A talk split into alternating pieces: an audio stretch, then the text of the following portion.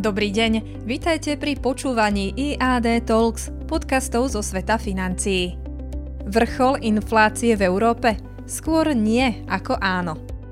Dáta za november ukazujú na spomalenie inflácie, ale pravdepodobne ide len o dočasný jav. Christine Lagardeová z Európskej centrálnej banky je skeptická, že inflácia dosiahla vrchol, keďže ekonomika eurozóny pravdepodobne vstupuje do recesie. Miera ročnej inflácie v eurozóne sa v novembri prvýkrát od polovice roku 2021 znížila v dôsledku poklesu cien energií. Spomalenie však pravdepodobne nezastaví Európsku centrálnu banku v ďalšom zvyšovaní úrokových sadzieb.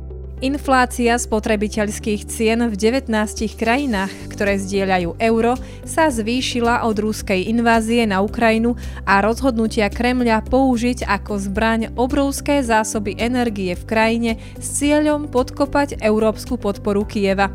V dôsledku rastúcich cien energií miera inflácie v eurozóne naďalej rastie aj keď sa inflácia v USA od júla už 4 mesiace po sebe zmiernila, čo prinútilo Európsku centrálnu banku zvýšiť svoju kľúčovú úrokovú sadzbu výraznejšie než kedykoľvek v jej histórii. Stredajšie údaje štatistického úradu Európskej únie ukázali, že spotrebiteľské ceny boli v novembri o 10% vyššie ako rok predtým, čo je pokles z 10,6% ročnej miery inflácie zaznamenanej v októbri pri poklese cien energií.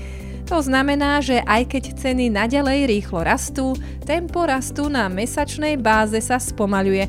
To je však ďaleko od toho, aby bola inflácia pod kontrolou podľa definície Európskej centrálnej banky a nezaručuje to, že miera inflácie sa opäť nezvýši.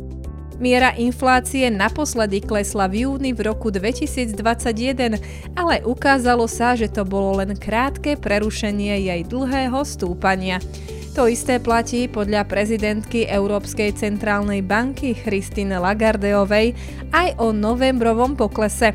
Guvernérka Európskej centrálnej banky taktiež poukázala na neistotu, pokiaľ ide o čas potrebný na to, aby sa zvýšenie veľkoobchodných cien energie na začiatku roka prenieslo na domácnosti. Jej komentáre upevnili očakávania, že Európska centrálna banka zvýši svoju kľúčovú úrokovú sadzbu štvrtýkrát za sebou na zasadnutí 15.